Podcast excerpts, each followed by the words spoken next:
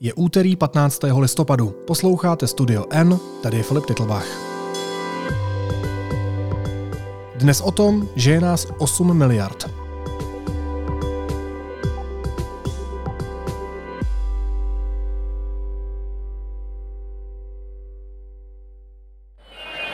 In the coming days, the world population will reach eight billion, with the greatest increase coming from the global south.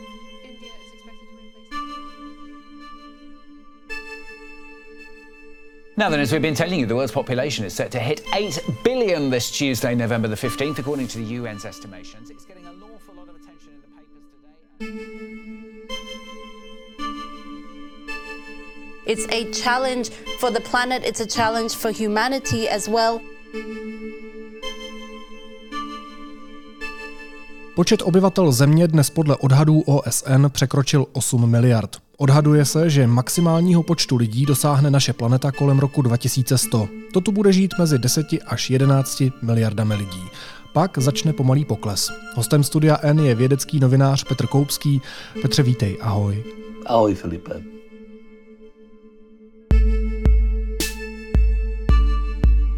When you add up the mass of humans and the animals the humans breed to eat, compared to the mass of the rest of the animals on the planet, we're over ninety-five percent of the mammal mass on this planet.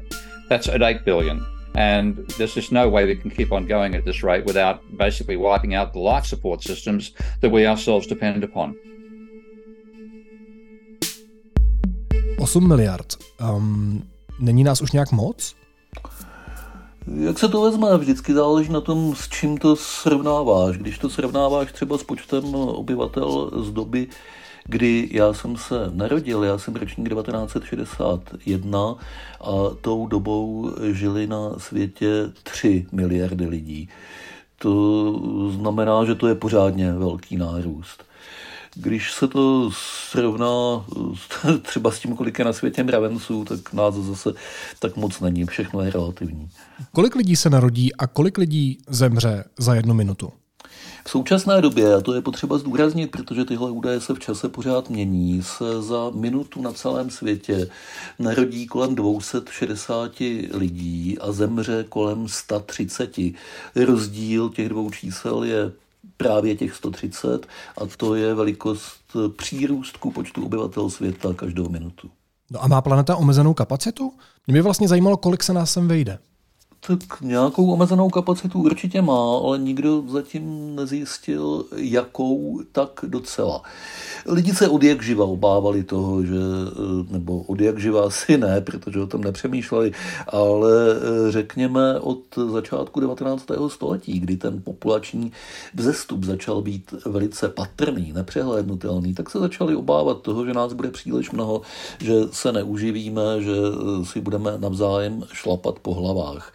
Ale planeta se zatím ukazuje z hlediska všech svých potřebných kapacit jako poměrně pružná a zatím tenhle náš počet obyvatel zvládá a má se za to, že když se budeme chovat jakž takž rozumně, tak zvládne i těch deset nebo jedenáct miliard. A k vyššímu číslu se pravděpodobně nedostaneme, protože to souvisí se změnami chování lidí, se změnami jejich preferencí. No, teď vlastně nevím, jestli z toho plyne otázka z oblasti biologie nebo z oblasti filozofie, ale reguluje počet lidí na planetě příroda? Je něco, co určuje, kolik nás tady je? A nebo je to nějaká nahodilá věc? A nebo je to, um, nebo je to naše rozhodnutí jako lidstva?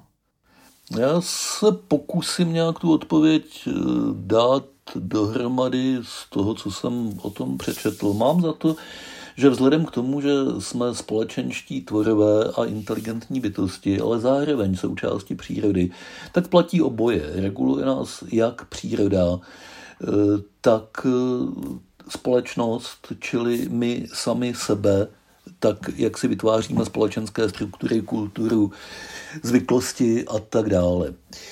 Obecně platí, že čím je společnost bohatší a úspěšnější, tím méně dětí se v ní rodí. Jednak proto, že lidi mají spoustu jiných možností a zájmů, než mít děti, jednak proto, že nepotřebují tolik se zabezpečovat potomstvem na stáří, protože se o to třeba postará stát, anebo si na to dokážou vydělat a našetřit sami.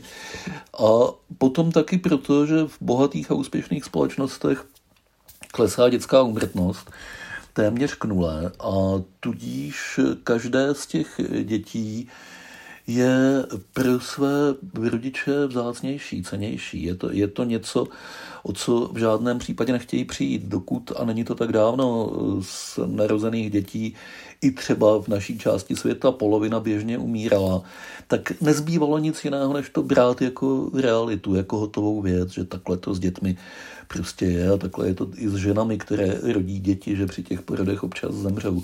Tohle dneska v bohaté části světa není.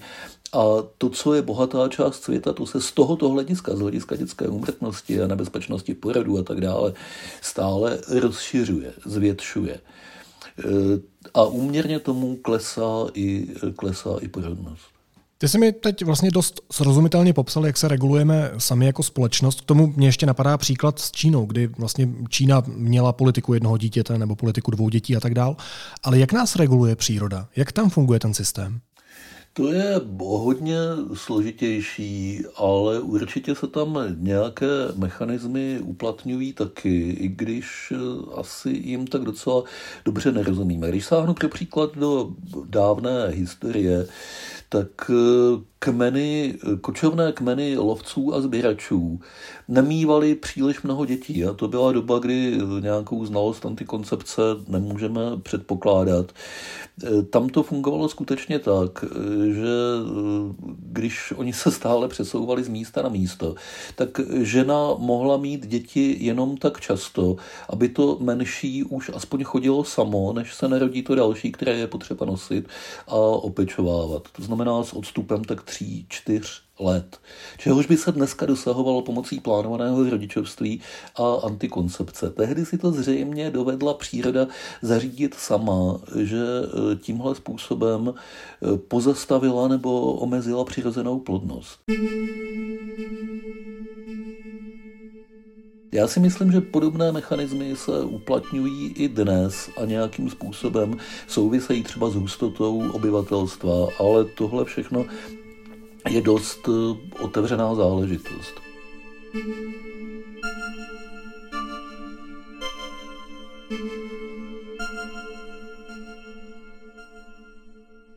Rozhodně my děláme všechno proto, my jako lidstvo, abychom jakoukoliv přírodní regulaci ignorovali, abychom se chovali bez ohledu na to, co po nás ta příroda chce a co nám naznačuje a třeba i docela hlasitě už se ozývá, že takhle bychom se chovat neměli. To se netýká samozřejmě jenom porodnosti a počtu dětí, ale naše schopnost tímhletím způsobem přírodu ignorovat je poměrně značná a tím pádem tu zpětnou vazbu, která by jinak možná byla biologická, musíme nahrazovat vlastním rozumem, což se nám až tak moc dobře nedaří. Tím se dostáváme vlastně k opačnému problému s populací a to je, že ve většině bohatých zemí světa dneska nedosahujeme ani toho přirozeného reprodukčního počtu, což je dvě celá jedna dítěte na jednu ženu a tím pádem počet obyvatel těch populací klesá. Hmm. Jak vlastně uvažujeme o přírodě? Jak tyhle přírodní mechanismy vznikají, když se třeba mluvil o těch ženách, které mohly mít děti po nějaké době? Mně se vlastně těžko uvažuje out of the box, že je tady vlastně něco, cosi, co rozhoduje o tom, jak bude člověk fungovat. Jak tohle funguje? To je docela zajímavý pohled na věc, Filipe. Jsme sice myslící bytosti se značnou schopností ovlivňovat prostředí kolem sebe a svoje životy, ale především jsme opravdu součástí přírody, živí tvorové, čili je v nás vestavěná spousta skrytých mechanismů, kterým je úplně jedno, jestli o nich víme nebo nevíme, ale stejně nás řídí a ovlivňují. Jedním ze základních takových mechanismů je třeba počet vajíček, které každá žena nosí ve svém těle a které má k dispozici, dokud nenastane menopauza, čili kolikrát potenciálně může otěhotnět. Těch mechanismů je daleko víc. Donedávna tím mechanismem bylo prostě omezení průměrného lidského věku. Tam jsme dosáhli díky pokroku medicíny, díky lepší výživě a celkově, že jsme bohatší, toho, že se ten věk výrazně zvýšil, a snažíme se dost často ignorovat omezení toho vyššího věku a žít v co nejvyšším věku dál tak, jako bychom žili v mládí. Ale to taky jde jenom po určitou mez, protože na tohle nejsme přírodně stavěni. Samozřejmě nic není definitivní. Mohli bychom se třeba evolučně časem změnit, ale evoluční procesy postupují velice pomalu ve srovnání s délkou lidské civilizace. Písemná historie sahá někam pět šest tisíc let dozadu. Historie bohaté společnosti průmyslově rozvinuté sahá dvě stě let dozadu. To je hrozně málo ve srovnání s tím, jak rychle, tedy pomalu, funguje příroda. Ale jak se ty mechanismy mění? Co je ten prvek, který změní, nevím, stavbu našeho těla, reprodukční možnosti? Když se tam úplně jako laik, jako dítě, tak jak planeta, Bůh, příroda, nevím, pozná, že je nás moc a tak nás změní? Hmm. Ona to v případě lidí pozná špatně a se zpožděním právě proto, že naše schopnost ovlivňovat prostředí, a prostředí je tím, co nás reguluje, je velice značná. Když si to převedu na něco jednoduššího, abych to na tom ukázal, tak u běžných živočichů, u zvířat je ta regulace poměrně jednoduchá. Je daná potravní kapacitou prostředí, ve kterém žijí. Když se rozmnoží králíci na louce příliš, tak pro ně nebude dost trávy, tím pádem e, někteří nepřežijí, přežijí ti silnější jedinci, jejich počet se zmenší, zreguluje se, e, pak zase začne populace růst, protože najednou je jí méně, než kolik ta louka dokáže uživit, a tak dále a tak dále. To všechno za předpokladu, že ta louka je pořád stejná, že na ní pořád roste stejné množství trávy a ta tráva je stejně výživná. My lidé jsme si zařídili to, že si dokážeme z louky, na kterých se paseme, zvětšovat, a že si na nich dokážeme měnit výživnost té trávy k lepšímu. Proto si posouváme i ty meze, kolik se nás sem na planetu vejde, kolik se nás tady uživí. Zároveň ale taky ty louky, pořád v uvozovkách louky, pořád to myslím metaforicky, celé naše životní prostředí, nejenom vylepšujeme a zdokonalujeme, ale taky poškozujeme, děláme oboje najednou. A tohle všechno jsou pohyblivé meze, do kterých se pak musí lidstvo nějak vejít. No a když tu metaforu s králíky převedeme na nás, tak v jakém bodě už nedokážeme ty meze posouvat a začne se počet lidí na planetě snižovat? Víme to? V tuhle chvíli to vypadá, že se počet lidí na planetě začne snižovat ne kvůli mezím, na které bychom narazili, ale kvůli změně našeho chování. To, co jsem říkal o bohatnutí společností, které potom mají méně dětí, to platí pořád. Prozatím jsme se o tom přesvědčili v Evropě a ve Spojených státech, kde je tahle tendence naprosto jasná. Postupně začíná být patrné, že je tomu tak i v Číně, i když tam to ovlivnila ta vládní politika jednoho dítěte a později dvou dětí, ale ukazuje se, že i když ta omezení přestanou platit, tak Číňané se vzrůstem své životní úrovně stejně nestojí o to mít víc dětí, tak jako je mívali dříve. No a odhaduje se, že v potenciálně další nejlidnatější zemi světa, kterou je, stává se teď Indie, to bude úplně stejné. Čili růst počtu lidí na světě se zastaví a ten počet začne stagnovat nebo klesat. Ne proto, že bychom narazili na přirozené meze životního prostředí, ale proto, že se změní preference většiny obyvatelstva s tím, jak roste na světě životní úroveň. Na světě jsou ještě lidé, kteří zažili, když nás byly dvě miliardy, a bylo to v roce devatenáct dvacet osm. To znamená, že za posledních ani ne sto let přibylo na planetě šest miliard lidí. Lidstvo je na světě zhruba tři sta tisíc let. Takže ještě jednou, když to zopakuju, za pouhých sto let o šest miliard lidí víc. Jak se to stalo? Že to zní jako úplně šílený skok? Velice jednoduše. Je to důsledek toho, čemu se obecně říká průmyslová revoluce. A konkrétně je to důsledek toho, že jsme spod země začali dolovat uhlí a později ropu a přeměňovat ji na energii a tou energií pohánět společnost. A tohle vše, a všechno to, co se děje, nárůst počtu obyvatel, obrovský technologický pokrok, taky znečištění životního prostředí, prostě obrovský rozmach lidských možností v dobrém i ve zlém. To všechno je důsledek toho, že lidstvo začalo využívat fosilní paliva a pomohlo si k obrovským energetickým zdrojům, které dříve nemělo. Všechno to má tuhle jednu jedinou příčinu, se kterou mimochodem teď začínáme mít problém, to by bylo jiné a dlouhé povídání, ale všichni víme, že fosilní paliva nám přinesla na jednu stranu spoustu dobra, na druhou stranu jsou teď naším téměř největším problémem. Souvisí uh, změna klimatu, nebo bude to tady ještě horší s tím, jak bude růst počet lidí na planetě? Je tam, je tam přímá souvislost? Ne. Nesouvisí, a to z toho důvodu, že to, co je největší zátěží pro klima, to je životní styl nás v bohatých zemích světa. Nás jednak není většina a jednak nás nepřibývá. Nás ubývá už teď v Evropě a ve Spojených státech. Přibývá lidí v chudších částech světa a ti neprodukují zdaleka tolik skleníkových plynů a jiné zátěže životního prostředí, protože nežijí tím rozmařilým, bohatým způsobem života jako my.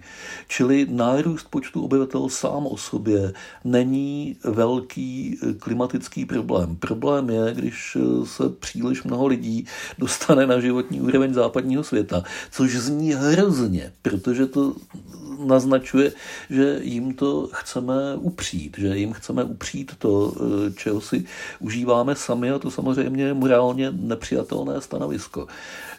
Čili úkol, co se musí s problémem životního prostředí udělat teď, je vyřešit i tenhle ten rozpor. Nesnižovat emise a ostatní zátěž planety na úkor toho, že někoho zablokujeme v podřadném životním standardu. A to je velký politický problém, je to velký technický problém, jak tu zátěž rovnoměrně rozdělit, ale je to přesně ten problém, který je potřeba vyřešit, aby lidstvo mohlo fungovat dál. To mě vede ještě k jedné věci, a to, že jenom v Česku, že je podle posledních měření Českého statistického úřadu víc než osm procent lidí v příjmové chudobě, což představuje přes devět set tisíc obyvatel v nouzi.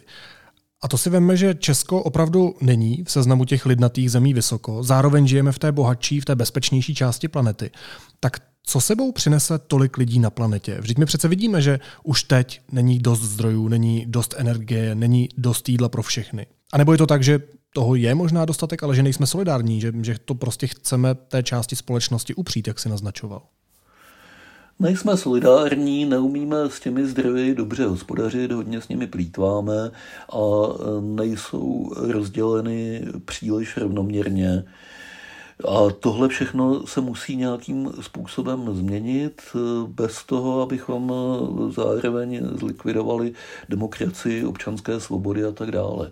Je to veliký úkol, ale myslím si, já jsem tady dneska asi za optimistu, nebo co, ale myslím si, že je řešitelný, že se to zvládnout dá a že lidi, když vypotřebují všechny ostatní možnosti, ne dřív, ale až když je vypotřebují, tak začnou používat rozum. A když, jestli použijí rozum, tak zvládnou i tuhle situaci. Tak já budu za, dneska za pesimistu, když ty jsi za optimistu, abychom měli dobrou energii a vyvážili to. My teď vlastně hodně slýcháme o nízké porodnosti, politici to často akcentují jako problém. Tak ale není to ve vztahu k tomu, o čem se bavíme, vlastně dobře? Není to pozitivní jev? Není to tak docela pozitivní jev, protože vyřešit problémy lidstva tím, že vymřeme, je takové trochu nepovedené řešení. Není to dobrá věc taky z toho důvodu, že menší porodnost, to znamená stárnutí populace v bohatých zemích a ve středně příjmových zemích, a to velmi výrazné stárnutí. Bude tady brzy úplně jiný, méně příznivý poměr lidí, kteří jsou seniori, kteří jsou v penzi, v důchodu, a těch, kteří aktivně pracují a vydělávají mimo jiné na ty důchody.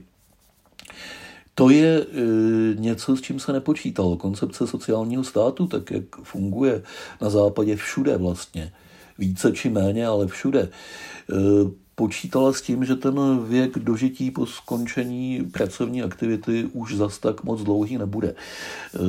Tudíž, že pro společnost nebude velký problém ty svoje seniory uživit a postarat se o ně. V tuhle chvíli je to jinak.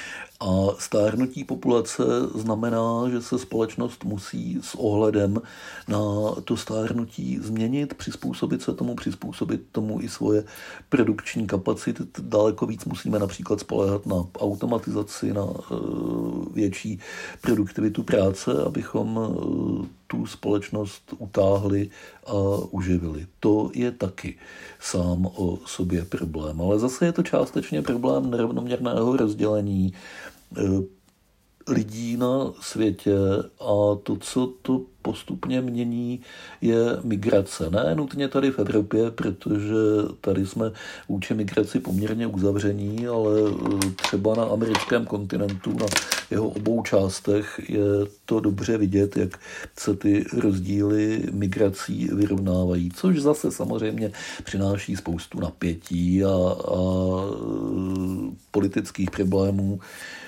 Tohle všechno je prostě součást dvacátého prvního století, takhle bude vypadat. Já se chytnu jedné věty, kterou jsi říkal, a to, že uh, si myslíš, že vyhynout je nepovedené řešení. Mně se to nezdá být nutně jako špatné východisko. Jako, možná je to úhel pohledu a fakt, že jeden z nás je dneska optimisticky a druhý pesimisticky naladěný, ale je to nutně nepovedené řešení? Já myslím, že je samozřejmě nihilistická filozofie, má svou velikou přitažlivost, vždycky měla, a zní to dobře a ve správné míře to šokuje, když to takhle řekneš. Ale já budu naprosto přízemní, já si myslím, že lidstvo podalo spoustu dobrých, zajímavých výkonů, na které může být hrdé, kromě těch, na které hrdé být rozhodně nemůže. Ty takové výkony podalo taky, ale povedlo se nám toho jako lidem dost na to, aby stálo za to to uchovat a pokračovat v tom. Pro mě osobně, a teď mluvím naprosto vážně, je tahle ta perspektiva hodně důležitá. Kdybych věděl nebo předpokládal s velkou pravděpodobností, že lidstvo spěje ke svému konci, a je celkem jedno, jestli za tři sta let, nebo za tisíc, nebo za pět tisíc, tak bych samozřejmě žil dál a dělal bych, co by bylo v mých silách, ale nežilo by se mi dobře.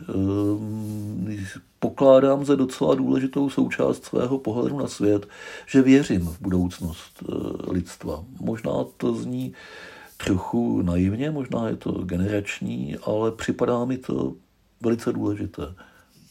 Tím pádem z toho mezi řádky čtu, že tvoje odpověď na otázku, jestli se toho lidstvu víc povedlo nebo nepovedlo, zní, že povedlo. No, to z toho nutně neplyne. Já si myslím, že důležité je, že se ještě může povést. Důležité je, že máme potenciál. Spoustu věcí jsme zvrali samozřejmě. Napáchali jsme spoustu křivd a nespravedlností. Hodně jsme planetu poničili, ale hodně jsme toho z ní taky získali. Pomohli jsme si k obrovskému vědeckému a technickému pokroku. Chápeme stále víc svět kolem sebe na mikro i makroúrovni. A co je ještě důležité, podle mě, neznáme žádnou jinou inteligentní civilizaci. Ostatně nevíme ani o existenci samotného života nikde jinde než na naší planetě. Prozatím se na to nutně musíme dívat tak, že ve vesmírném měřítku jsme výjimka, anomálie, a že z toho možná podle mého soudu plyne, že máme i jakousi morální povinnost, jakýsi závazek tohleto udržovat v chodu, když už se to jednou tomu vesmíru povedlo, že z původního materiálu, kterým byly mraky přehrátého vodíku, dokázal vytvořit takové věci, jako jsou slunečnice na poli a slunečnice od Van Gogha a elektronový mikroskop a rozesmáté děti na pískovišti, když budu sentimentální. Když se tohleto povedlo, tak si myslím, že máme v podstatě povinnost to udržovat v chodu. Proč nejsou lidé po planetě rozmístění rovnoměrně? Proč žije větší část lidí v chudobě? Proč nejsme solidární? Dobře, ty otázky na sebe navazují. Proč nejsou lidi rozmístěni rovnoměrně a proč někteří žijí v chudobě? To úzce souvisí s geografií planety, s tím, že některé její části jsou příhodnější k životu a vždycky byly a některé ne. Technická civilizace to pravda trošku stírá, ale to je až záležitost těch posledních dvou set let. Dlouho předtím platilo, že některé velmi malé části planety umožňují rychlejší rozvoj, protože tam se dařilo rostlinám, které lze pěstovat a mít z nich bohatou výživu. Dařilo se tam hospodářským zvířatům, které lze ochočit a používat je nejrůznějšími způsoby a v jiných částech planety tohle to nebylo. Jako nejšťastnější část planety z tohoto hlediska se ukázal nejdřív Střední východ a potom větší část evropského kontinentu. A tím vznikly disproporce a nerovnoměrné rozdělení bohatství. Prostě tím, že někteří lidé žili tam, kde k tomu byly lepší podmínky a někteří tam, kde k tomu byly horší. No a společenské řády, které jsme si vytvořili, tyhle ty nerovnosti do značné míry udržovaly a často zesilovaly. A to je stav světa, jaký máme teď. A ta solidarita? Když víme, že to tak funguje, tak proč tam není? Solidarita dobře funguje podle mého názoru na malou vzdálenost, na velmi malou vzdálenost a to jak geograficky, tak kulturně. Být solidární s vlastními příbuznými je skoro samozřejmost, být solidární s lidmi, se kterými se denně vídáš a kteří jsou v jistém smyslu příslušníky tvého kmene, ať už ten kmen definujeme jakkoliv, ale vyrůstali jsme v takovémhle společenském uspořádání po tisíciletí a někde ho máme v hlavě. Tak být solidární s příslušníky svého kmene je možné a užitečné. Být nesolidární s příslušníky konkurenčního kmene je dost časté a nevnímat starosti někoho, koho jsem nikdy neviděl a nikdy neuvidím, protože žije na druhém konci světa, je naprosto běžné a normální. A tohle jsou věci, které taky teprve teď začínáme překonávat. Všechny ty křivky vývoje lidstva se prudce změnily před pouhými dvěma sty lety. To je velice krátká historická zkušenost na to, abychom výrazně změnili sami sebe a své chování. Ale řekl bych, že se to pomalu, postupně, bolestně učíme. Víme, Petře, kde se narodil člověk s pořadovým číslem osm miliard? Vysoká míra pravděpodobnosti mě vede k předpokladu, že byl spíš z té chudé části planety. Ano, s vysokou mírou pravděpodobnosti tomu tak bylo.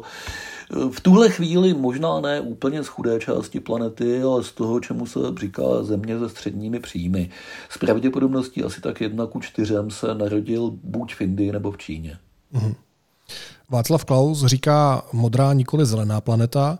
Já teď můžu říct chudá nikoli bohatá planeta z větší části, ale obávám se, že budeme muset říkat i stará nikoli mladá planeta, je to tak? Hmm. Ne, tak docela. Stará, nikoli mladá planeta, ano, k tomu se budeme postupně posouvat, ale ne velkým skokem a možná se to částečně vyřeší tím, že si trochu předefinujeme ty pojmy mládí a stáří. Konec konců bývaly časy, že lidi nad čtyřicet byli pokládáni za staré a já ty časy ještě pamatuju. To jsou doby mého dětství. V tuhle chvíli to dnešní čtyřicátníky nenapadne ani náhodou. To je pro některé z nich věk, kdy konečně oddělují svůj život od rodičů a říkají si, že by měli začít být dospělí. A pokud jde o chudá, nikoli bohatá planeta, to tak není. To, co je, je středně příjmová, nikoli chudá nebo bohatá. Naprostá většina lidí na planetě teď žije právě v těch zemích, jako je Indie, Čína, další část jihovýchodní Asie. A tohle jsou země, které nemůžeme označit za vysloveně chudé, už jenom proto, že jejich tendence je velice silně růstová, že to jsou v zásadě industrializované silné ekonomiky. Ale taky to nejsou bohaté země v tom smyslu, v jakém je bohatá Evropa a Severní Amerika. Jsou to země, které jsou někde mezi a kde se život nerozdíl od i na vší části světa velice rychle mění z hlediska životní úrovně k lepšímu.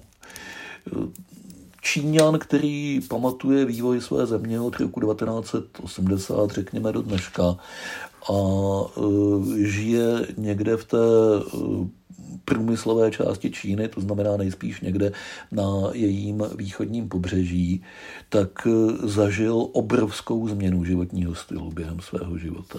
Totéž platí o velmi mnoha obyvatelích Indie, Pákistánu, Indonésie, Filipín, dalších podobných zemí. To kliše v rozdělení na chudý a bohatý svět v zásadě dneska už neplatí, je to složitější. No, tak asi to taky záleží na tom, co považujeme za chudobu. Tak napadá mě otázka k tomu, jestli v dnešní době není středně příjmová chudá, protože střední příjem přece nutně neznamená kvalitní život, zvlášť v době několika krizí naraz. Jasně, chudoba se dá definovat mnoha způsoby. To, co lidi většinou zajímá, je relativní chudoba vůči jejich okolí, vůči těm, se kterými se mohou srovnávat a vůči nárokům života v dané společnosti, ve které se nacházejí. Z tohoto hlediska samozřejmě i v bohatých zemích, včetně naší, jsou chudí lidé. Ostatně už jsme se toho v tomhle rozhovoru dotkli a přibývá jich. Ty nůžky v tomhle směru se rozvírají v poslední době. Z hlediska planety jako celku, když srovnáváme celý ten rozsah životního stylu a příjmových skupin, tak je důležité hlavně vědět to, že s postupujícím časem chudoby, té opravdu velké, vážné chudoby ubývá a že se životní standard všude na světě zlepšuje, ale naprosto nerovnoměrně. A těm, kteří na tom jsou špatně, a těch je spousta, těm tohleto obecné konstatování, že něco je v průměru a z dlouhodobého hlediska nikterak nepomůže. Přesto je potřeba to vědět. Hmm. Dneska je nejlidnatější Čína a mě by zajímalo, jestli se bude nějak měnit to pořadí nejlidnatějších zemí světa. Rozhodně bude. V Čína už teď přestává růst populačně a během několika let se to projeví s naprostou jistotou a počet obyvatel Číny začne klesat. To není ani moc prognóza, to je prostě fakt, protože demografie dovede tyhle ty věci na základě toho, kolik se teď rodí dětí, stanovit dopředu. Čili velmi brzy se stane, že, že si budeme muset škrtnout tu učebnicovou poučku, že nejlidnatější zemí světa je Čína a dopíšeme si tam Indii. Indie se nadlouho stane zemí světa s největším počtem obyvatel. Čína klesne na druhé místo a dál budou ještě větší přesuny, protože na čelná místa žebříčku se začnou přesouvat zejména některé africké země. Dneska je třetí nejlidnatější zemí světa, jsou Spojené státy. V roce dva tisíce padesát, pokud všechno půjde podle současných prognóz, a znovu připomínám, demografie umí předvídat dost dobře, tak v roce dva tisíce padesát bude třetí nejlidnatější zemí světa Nigérie, Spojené státy klesnou na čtvrté místo a do čela žebříčku se začnou posouvat i další africké země, jako je Etiopie a Demokratická republika Kongo. Ještě taková poznámka na závěr, když tady koukám na to číslo, mám ho tady napsané před sebou, osm miliard, tak mě napadá, že je docela těžký se na téhle planetě cítit unikátně. No to jistě ano, a potřebuješ to. No tak konkurence roste. To je bez pochyby pravda. Já si myslím, že prostoru pro to cítit se unikátně je v zásadě tolik, kolik je lidské vynalézavosti a tvořivosti, a ta zatím žádné, existenci žádných mezí neprokázala, na rozdíl od toho našeho životního prostředí a fyzických mezí planety, ty bez pochyby existují, ale meze našeho rozumu a vynalézavosti zatím objeveny nebyly, takže nejspíš nebyly objeveny ani ty meze originality. Já bych v tomhle směru flintu do žita neházel. Poslyš, Filipe, já se strašně divím sám sobě, kolik optimismu do mě dneska vyjelo, nechceš to nějak vystříhat od tam? Já jsem chtěl říct, že jsi takovej unikát, ale ono to nezní v té češtině tak úplně. Unikát to zní velmi podobně jako dezolát, to bych nerad. Tak skončíme u toho, že jsi vědecký novinář a že se jmenuješ Petr Koupský. Pro mě jsi unikátní člověk. Petře, moc ti děkuju za rozhovor, měj se hezky. Ahoj. Všichni jsme unikátní, Filipe, tak je na to potřeba se dívat. Já děkuju za pozvání. Následuje krátká reklamní pauza. Za patnáct sekund jsme zpátky. Sponzorem pořadu je nakladatelství Burdon, které vám přináší historický román Já Julia. Skutečný příběh nejmocnější císařovny starověkého Říma. Nakladatelství pomlčka bourdon tečka cé zet.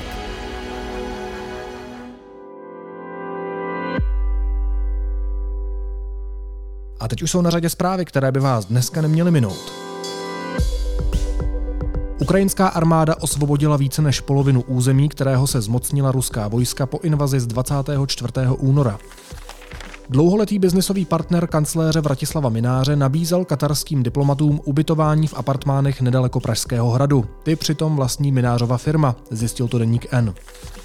Evropská komise schválila pomoc české vlády pro velké firmy zasažené růstem cen energií v souvislosti s ruskou invazí na Ukrajinu.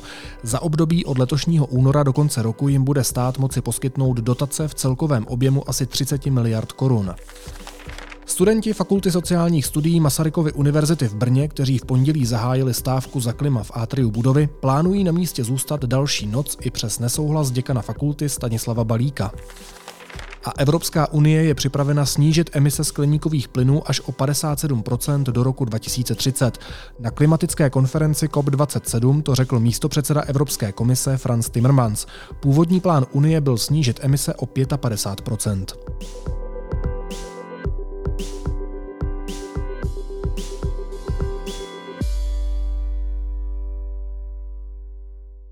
A na závěr ještě jízlivá poznámka. Senátorka Jitka Chalánková by ráda, aby horní komora oceňovala manželské páry za věrnost. Chce tím ukazovat krásy manželství. Senátor Jiří Čunek, který se k nápadu přidal, mluví o ceně za to, že to spolu páry vydrží. I senátorka Kovářová řekla, že by bylo skvělé ocenit manželské páry, které spolu vydržely sedmdesát, šedesát a padesát let. Kvůli medaili vydržet ty roky. Vydržet, vydržet tu krásu. To je někdy těžký, no. Já taky nevím, jak dlouho tuhletu krásu ještě vydržím. Naslyšenou zítra.